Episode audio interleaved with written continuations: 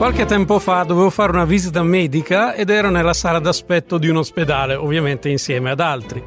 Sono le situazioni migliori per ascoltare come la pensano le persone rispetto ai temi più svariati. Mentre si attende il proprio turno, di solito c'è qualcuno che comincia a lamentarsi di qualcosa, qualsiasi cosa. Gli altri presenti inizialmente stanno in silenzio, poi, poco alla volta, soprattutto se anziani, manifestano la propria opinione. L'ultima volta quando ho fatto la visita il via lo ha dato un signore, avrà avuto forse 70 anni, che aveva da ridire sul fatto che nel parchetto sotto casa c'è sempre qualche giovinastro che gli chiede una sigaretta. Si approcciano tutti a lui dicendo zio è una siga, zio è una siga. E lui giustamente si lamentava del fatto che tutti lo chiamassero zio, non avendo nipoti. E poi diceva che non gliel'aveva ordinato il medico a quei giovinastri di fumare, visto che nemmeno lui fuma. Poi, dopo che anche alcune signore avevano da ridire sui tempi che corrono, il lamento proseguiva dicendo che una volta a Lambrate d'estate, Lambrate è un quartiere di Milano, si poteva scendere tranquillamente di sera a prendere delle fette d'anguria, adesso invece sono tutti ubriachi, lui diceva umbriachi con la M, e birraioli.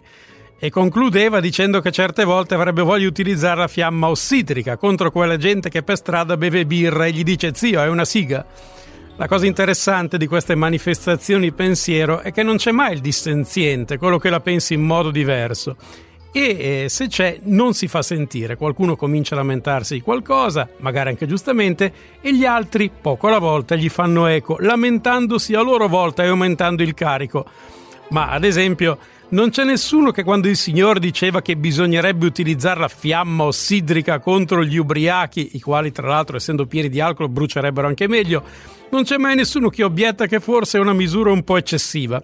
Anzi, l'umore generale che si era diffuso nella sala d'aspetto era che sì, in fondo la fiamma ossidrica sarebbe una buona soluzione, anche condivisibile, visto che gli ubriachi per le persone per bene sono proprio un problema. Poi magari parlandone, ragionando, si potrebbe giungere alla conclusione che forse la fiamma ossidrica è perfino un po' troppo e magari sarebbero sufficienti, che so, una cinquantina di frustate per poter tornare a mangiare tranquillamente e senza fastidi le fette di anguria alambrate. Ma è proprio in questo tipo di situazioni che si capisce l'umore, lo stato d'animo vero delle persone, quelle che ci sono al di fuori dei talk show televisivi.